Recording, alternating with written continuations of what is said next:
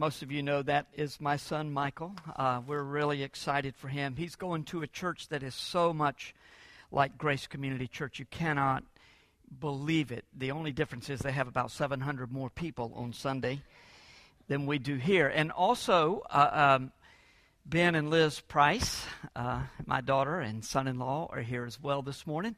Ben is the youth pastor and associate pastor, really, at, at Mount Calvary Baptist Church in Banner Elk, where we attended our last year and a half when we were in the mountains. And so we've got you covered if you go to the high country. You go snow skiing or just Tweetsie Railroad or whatever. You, you can go to either one of those uh, churches, and you will be greatly blessed, I, I know. So uh, we are excited for Michael, and that will free up a little bit of uh, our missions money and missions committee. We're talking about that with uh, the elders, and so we're looking forward to seeing what God's going to do through our missionary outreach with that in the in the near future.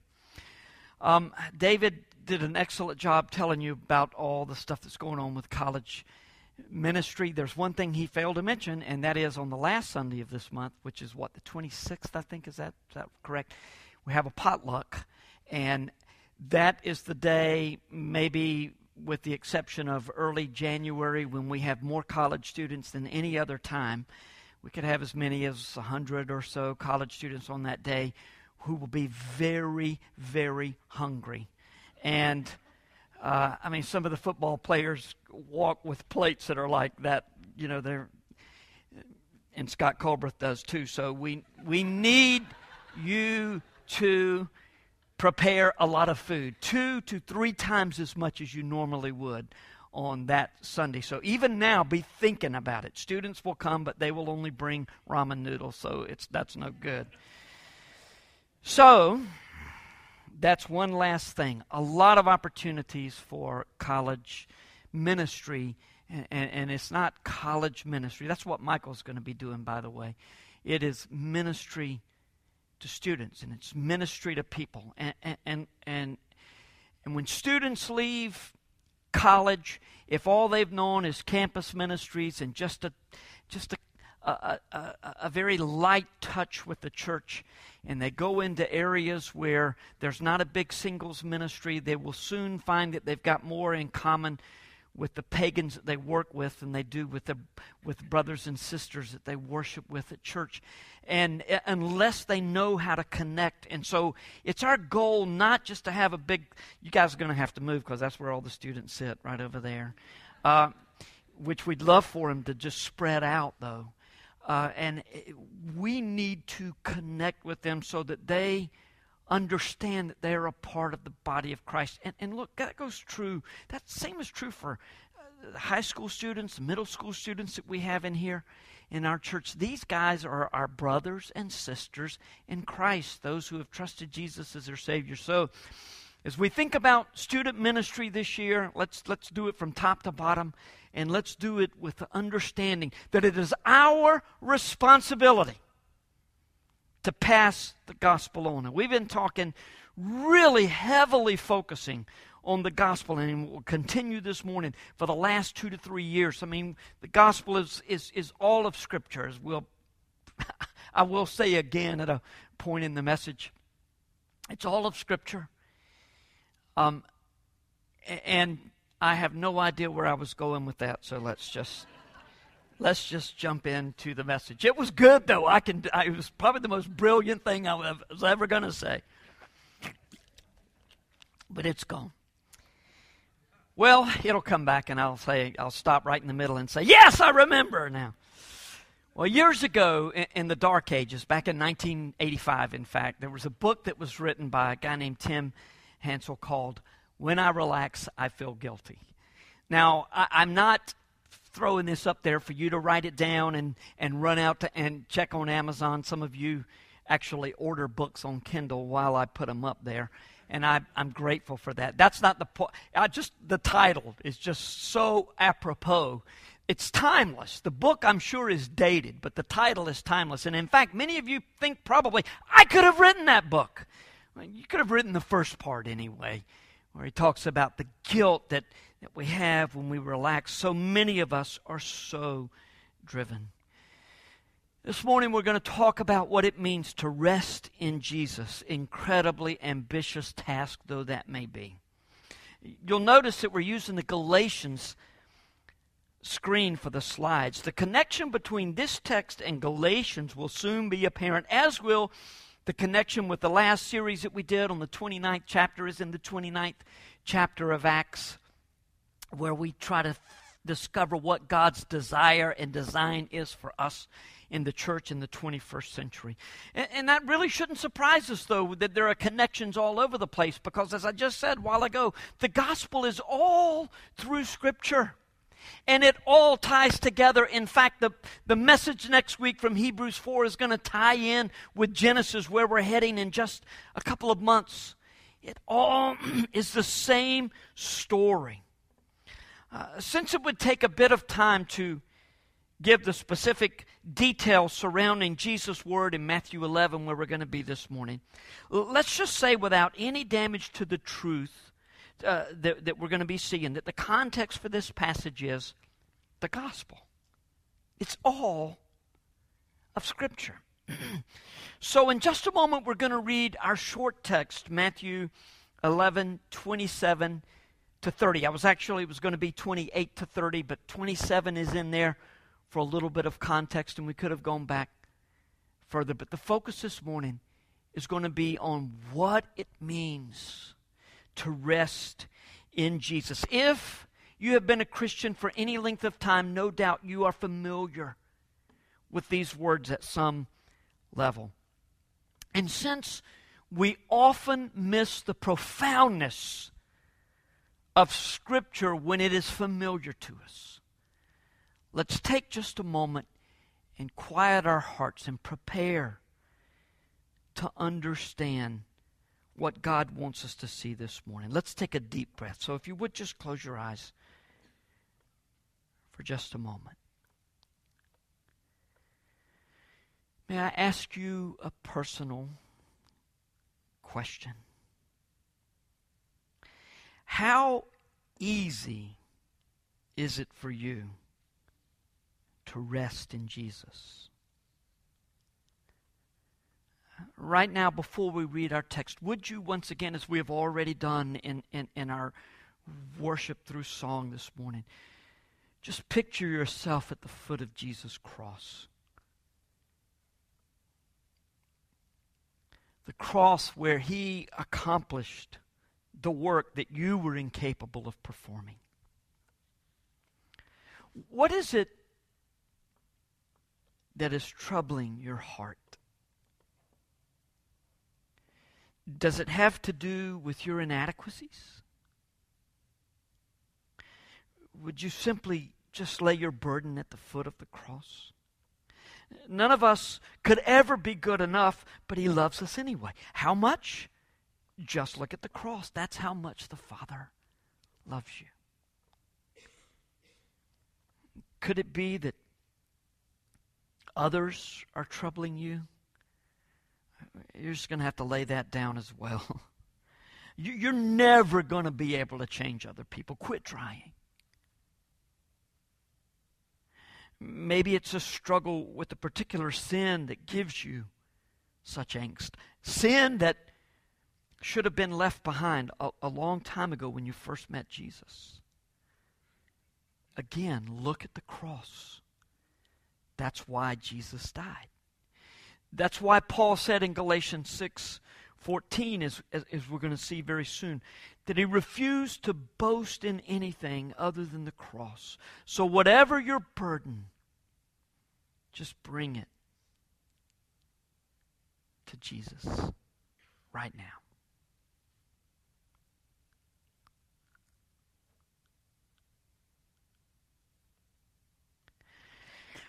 Our text this morning is Matthew 11, 27 through 30. Remain seated and let these words of rest cover your spirit and soul. Jesus is speaking, and he says, All things have been handed over to me by my Father. And no one knows the Son except the Father, and no one knows the Father except the Son, and anyone to whom the Son chooses to reveal him. Come to me, all who labor and are heavy laden, and I will give you rest. Take my yoke upon you and learn from me. For I am gentle and lowly in heart, and you will find rest for your souls. For my yoke is easy, and my burden is light. Let's pray. Father, I pray that as these words wash over our hearts and our souls, our minds, that you would help us to see everything we need to see in this text. May we quietly sit at your feet, just as Mary did and was commended. And may we learn from you. And may we leave with peaceful hearts and renewed spirits and a passion for your kingdom. Amen. Well, I've already said that I'm not going to go into the details about the specific context of Jesus' remarks, but, but, let's at least think about the larger context of, of Matthew's gospel. What was Matthew trying to communicate? In, in this gospel, as you see in the others as well, uh, Jesus was constantly battling the Pharisees about what it means to be rightly related to God. The Pharisees, of course, thought that one's ability to keep the law would determine whether or not God would allow them into heaven. Jesus, on the other hand, said it's impossible to ever be good enough for sinful man to please a holy God. No one could ever keep the law perfectly. And, and in fact, Jesus in the Sermon on the Mount had already established a standard that was far higher than, than, the, than was written in the law. So you think the law tells you to do this, I'm telling you it's even more difficult than that. And unless your righteousness exceeds that of the Pharisees, Pharisees, you will not get into heaven. And of course, nobody could do it better than the Pharisees could. So the point was, nobody gets in based on one's ability to keep the law. Hatred is the same as murder in God's eyes. We're commanded not only not to kill others, but but to love them instead of hating them. Not only are we to refrain from committing adultery, we're to control our minds and our passions as well. But even if we do that extremely well, we will fall short of salvation.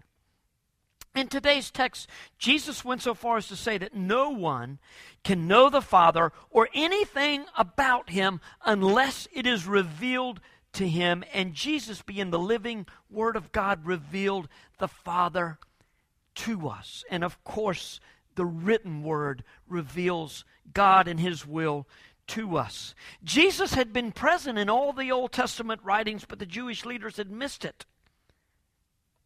because they were so building their own kingdom that they had no time for God's kingdom. Didn't start out that way. if you want to trace the Pharisees, go back as far as Ezra, a man whose heart was right toward God and he loved the law. It's these Second Temple Jews, these, these, these, these men who had come back from captivity that said, We've messed up, we want to get it right. And so they, they followed God in his, in his word all, with all their hearts, but eventually, as it so often does, it degenerated into a picture, an image. This is what we want you to see about us. We're good people. We love God, but don't you think we do it very well? Aren't you proud of me? If you'd been alive in that day, you wouldn't have thought that about the Jewish leaders. In fact, if, if, if someone had criticized them and said, you know, they're just arrogant and proud, you'd say, my goodness, what are you talking about?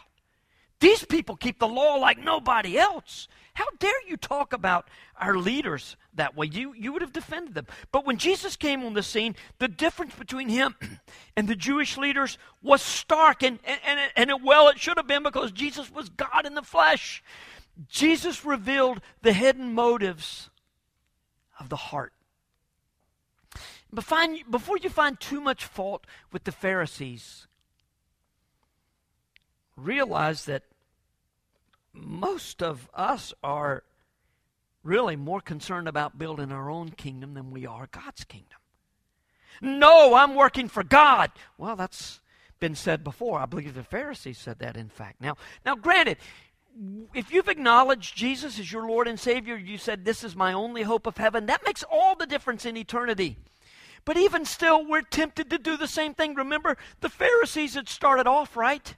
That movement had started off way back there the way it should go, but it had degenerated, and that happens, it's just constantly happening in our lives. We're, we're turning back to the flesh and to our own needs and our own desires. So we end up spending much of our Christian lives even laboring in our own strength, and if we are honest, laboring for our own glory and it's not to be had. No wonder we are frustrated, discouraged, and exhausted. And Jesus offers us rest. Jesus' invitation to come to Him is, first of all, a call to salvation. It's a call to put one's trust only in Jesus no one knows the Father except the Son, and anyone to whom the Son, the Son chooses to reveal him. Man, that language is over and over and over. Look, I doubt very many of you would say, I don't agree with the doctrine of predestination. How can you not? I mean, it's all over the New Testament. Maybe you try to understand it a different way, but you have to agree that it's there the fact is, this kind of language is all over. Now, look, Jesus is offering an invitation, and we choose whether to respond or not. But in many ways, the Scripture tells us the choosing has already been done. I think they both exist in Scripture. How it works out, I don't know. All I know is He chooses us, and He invites us to choose Him as well. If you have believed that the only way to have eternal life is to trust Jesus' sacrifice on the cross as payment for your sins, you should be encouraged. Because God has revealed this truth to you. You didn't figure it out on your own. God has revealed this to you. If you're one of those who doubt your salvation, know this. If you are trusting only Jesus, for eternal life, then it's because God has called you to Himself.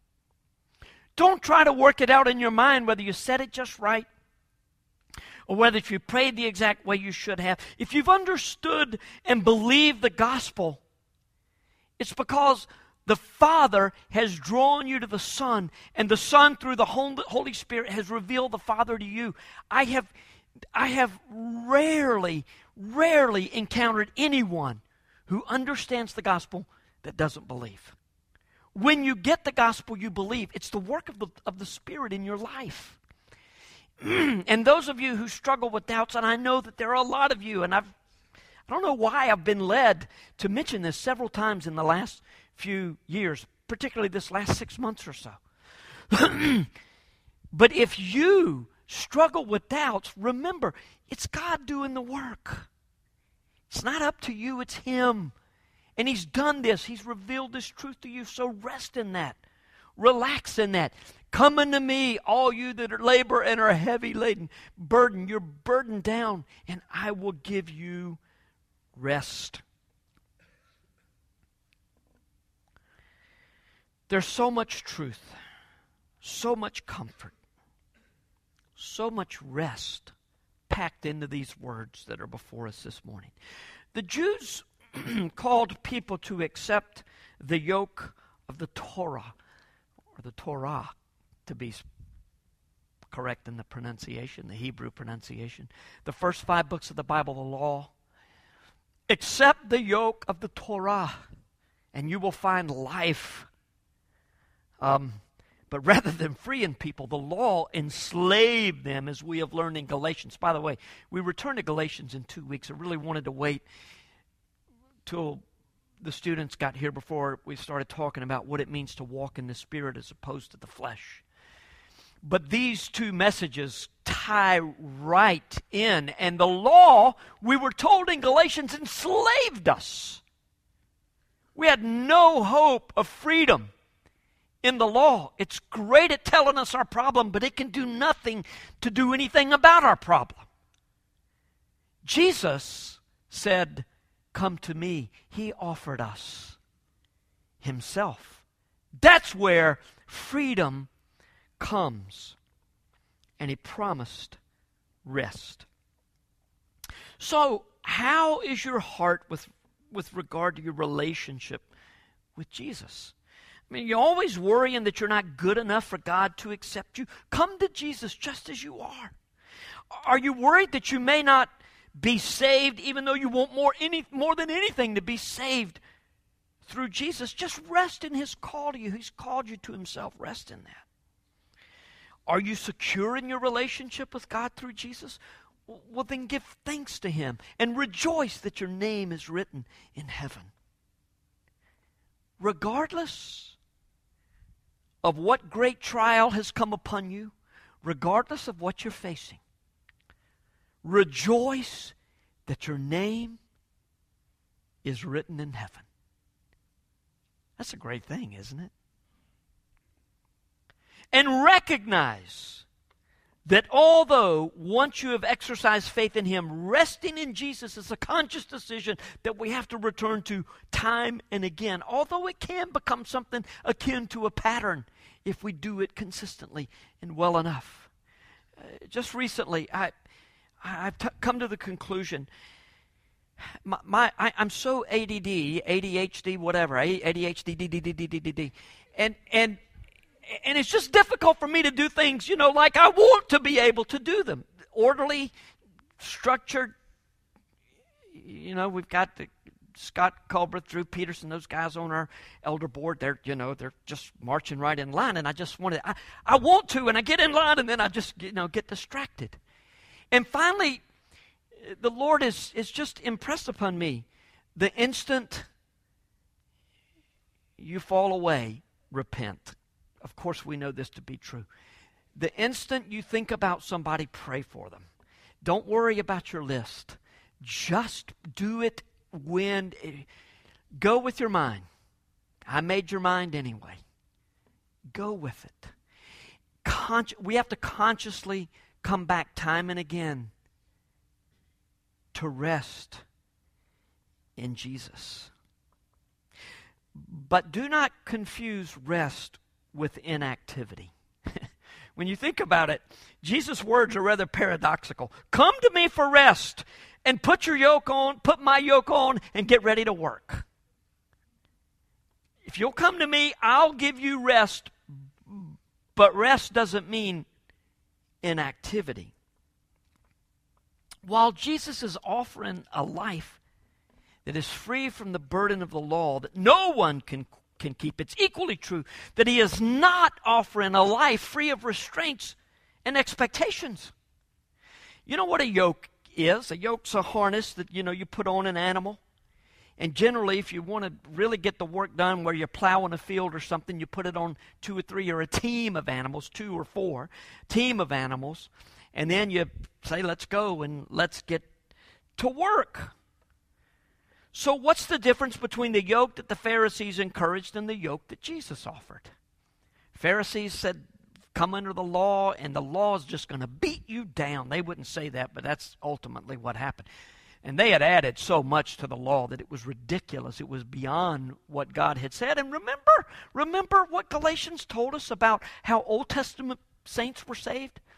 Abraham did what? And it was counted to him for righteousness. He believed God.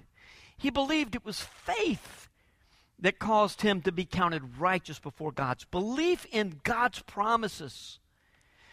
So the Pharisees, they didn't care about belief, they cared about appearance. How do you looking? How you looking? How are you doing? Oh! You know, in, in our day we'd say something, oh, your hair's not just right. David Calvert's in big trouble if that's the case, you know. Your hair's not just right. Rick, you're good, man. oh, baby, we're in trouble if it's about checking off all the right things and and not doing the other things. Jesus yoke is really offering us himself. Uh, really, you can look at this one of two ways. Um, he's just saying, I am that yoke. I'm the one that's going to be. Or he's saying, Take the yoke with me. We're in harness, we're together. It's not that we're not going to be expected to work, but when we recognize that Jesus is the one who is offering the power, the ability, the direction, the guidance, and He's leading the effort, when we're in harness with Him, then we're going to be active. But He's the one doing the work in and through us. When we take Jesus' yoke upon us, we make the commitment to learn from him. Now, once again, the, the contrast between what Jesus was encouraging and what the Pharisees encouraged was, was stark. Every time in the New Testament, or almost every time when we are called to look to Jesus as an example, it's there's something about the cross in there. Philippians 2, 1 Peter 2. This mind being you, which was also in Christ Jesus, who, being in the form of God, didn't think it something to be grasped or to be held on to, to be equal with God, but made himself a, servant, took upon himself the form of a servant, was made himself of no reputation. He became obedient even unto death, the death of the cross. The cross, we're always being pointed to the cross. Cross.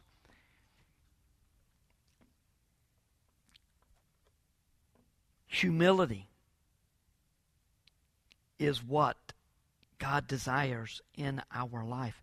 Jesus' call in our text is, is not a call to a life of ease. Far from it. You will, no doubt, if you choose the yoke of Christ, if you accept his yoke on your neck, you will suffer far more than if you chose not to in this life. The rest that we find in Jesus is a rest for the soul. Now, if you had to choose between a life of ease accompanied with a troubled soul or a challenging and often difficult life that you were able to face with a peaceful spirit, which would it be? Easy life, troubled heart and mind. Difficult life, peaceful mind. Which would you choose? What if you had to choose in five minutes? God says, I'll give you five minutes and you're going to have to check one of these two boxes. I'm going to guess most of you are going to be over here. I doubt many of you are going to do the Dorian Gray thing, you know, and say, I'm going to take the easy life and I'll deal with the consequences later. And even if, you know, look, man, I'd rather have a troubled spirit and be living high life, the high life. No, most of us would say, I don't care. I would rather have a peaceful spirit. I would rather have rest in my soul than this turbulence that comes with the troubled spirit.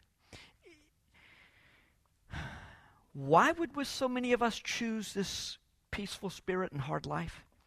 Because we all know deep down that there's so much more to life than possessions and good times. We want more than ease and pleasure. Furthermore, we know that happiness is fleeting, and even though a peaceful and, and contented heart may come and go, it's far to be desired to a life that seeks to hoard and find pleasure in pampering ourselves. I think the problem with most of us is we feel like we've, we've accepted Jesus' yoke, yet we are still troubled in spirit. But see, here's the deal both can't be true. Because Jesus says, Take my yoke upon you, learn of me, I'm meek and gentle in spirit, you will find rest for your souls. There's nothing wrong with Jesus' promise.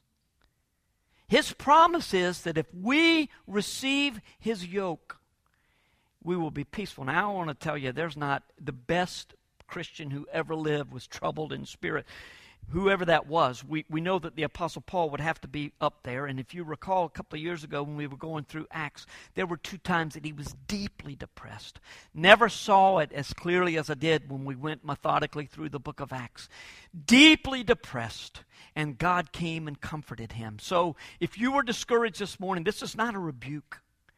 This is just encouragement to refocus your heart and mind and attention on Jesus. Because he brings rest to our souls. What's the deal then? I mean, what is the deal if, if we've trusted Jesus and there's, there's not the rest that it ought to be? It's the gospel cycle working in our lives long after we have initially placed our faith in Jesus. You remember that cycle, don't you? I mean, if you've been here for any length of time, if you've been here for at least a year, you could probably say this in your sleep creation, fall, redemption, hope of eternal life, promise of restoration, back to things the way they were in the beginning, but better because of our relationship with Jesus. Even after we've been saved, we continue to give in to the old man, to the flesh, and to the Adam in us. And when we do, we must confess our sins and turn to Jesus again, not for salvation, because that's already been accomplished, but for the kind of cleansing that He offers when we confess our sins, even as believers. And He's doing that redeeming work in our lives, and then we begin to refocus on eternity, and that's what causes our hearts to be at rest. And this cycle goes over and over. We see it over and over in Scripture, and we see it in our lives over and over again. And understanding this cycle as a part of our lives is crucial for living the Christian life. That's going to come, become quite clear as we move into Galatians 5 in a couple of weeks. And think about the battle between the flesh and the Holy Spirit that is constantly raging for control in us. We'll continue to prepare for those truths next Sunday, and we'll see these same themes in Hebrews 4. These themes are all through Scripture. So, how are we to live this challenging life and yet maintain this peaceful spirit in the process? Two words by faith because we can't work up a peaceful spirit. Yoga, meditation, that'll help you temporarily. But the deep down rest in your soul is only going to come from Jesus. And when we believe in Him and we believe His words, that's where the rest comes.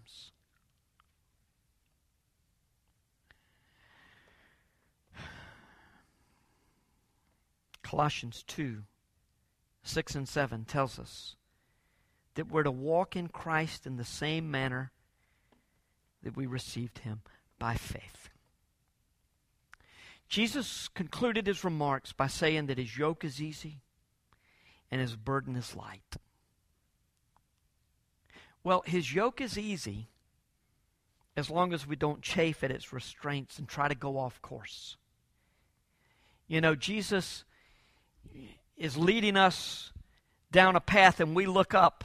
And just like many animals you know when they see something that they're afraid of I, we used to do the horses at tvr and sometimes you know i was on the lead horse and and they'd see something up there and they wouldn't want to go that way. And and if you or or they'd see the barn they'd want to go to the barn you know and if you're going to you're just going to have to say nope nope we got to keep this way but if we start walking and you say no i don't want that i don't want that then there's not going to be rest. There's only one way to rest, and that's to say, okay, Lord, I accept it, and, I, and that means I trust you. Wherever you lead me, and if that means I'm off the scene for a while, I trust you. That's not easy. In fact, our faith comes from God as well. So we're constantly looking to Him. And it's about better believing. That's what it's always about. Now, there's a lot of obedience that's required as well. Again, we're going to see this in the next coming weeks. But it's about believing. And that's why Jesus' gentleness and humility are so important. When his life is lived through us, when we yield to the Holy Spirit, we will be gentle and humble. And the fact is, humility is absolutely required if there's going to be rest in our souls. Think for just a moment about the things that trouble you, the things that cause you stress. How many of those issues involve something like, what are other people going to think? Or how dare she think that she can treat me that way? Or people will think that I'm a fool if I speak up for Jesus or refuse to participate in such and such an activity.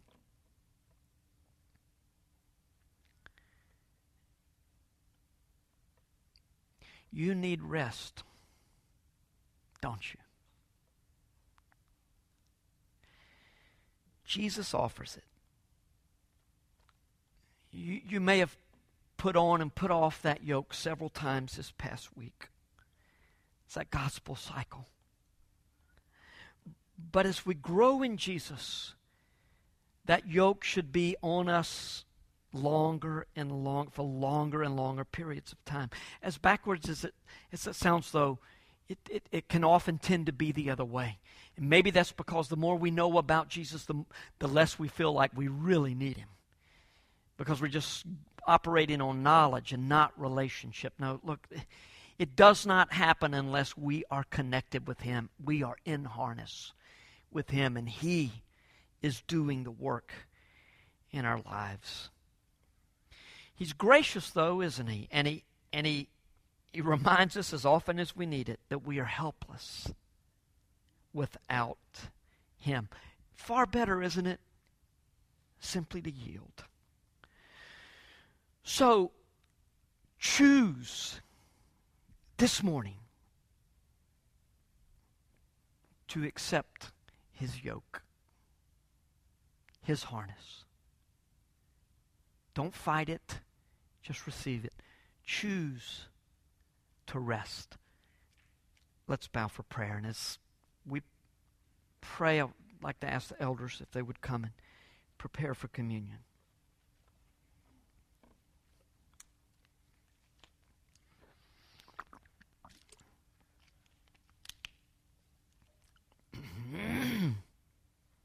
what is it this morning that is keeping you from rest? Would it be doubts about Jesus? No, you're, you're most likely going to say it's, it, it's doubts about yourself, but really it's, it's doubts about Jesus. He has promised you rest if you will accept his yoke.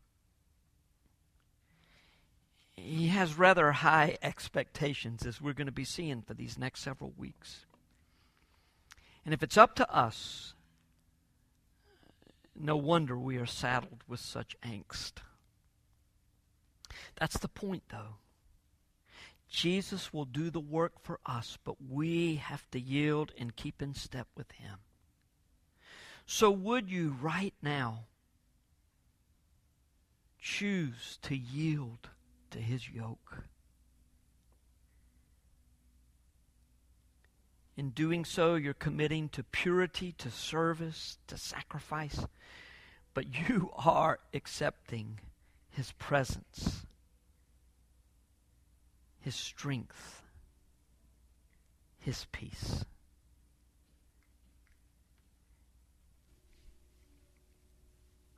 Father, we're so grateful that you are patient with us that you love us, that you are concerned about the hurts and the and the challenges and the pains of our lives, the difficulties. And so we come to you, Father, with our troubles, and we are offered this yoke, this yoke of service and sacrifice, and even pain, but it's one of great peace. Lord, this life, this world is passing. Please loosen our grip and turn our eyes toward you. As we approach your table, we come with grateful hearts and submissive hearts. In Jesus' name.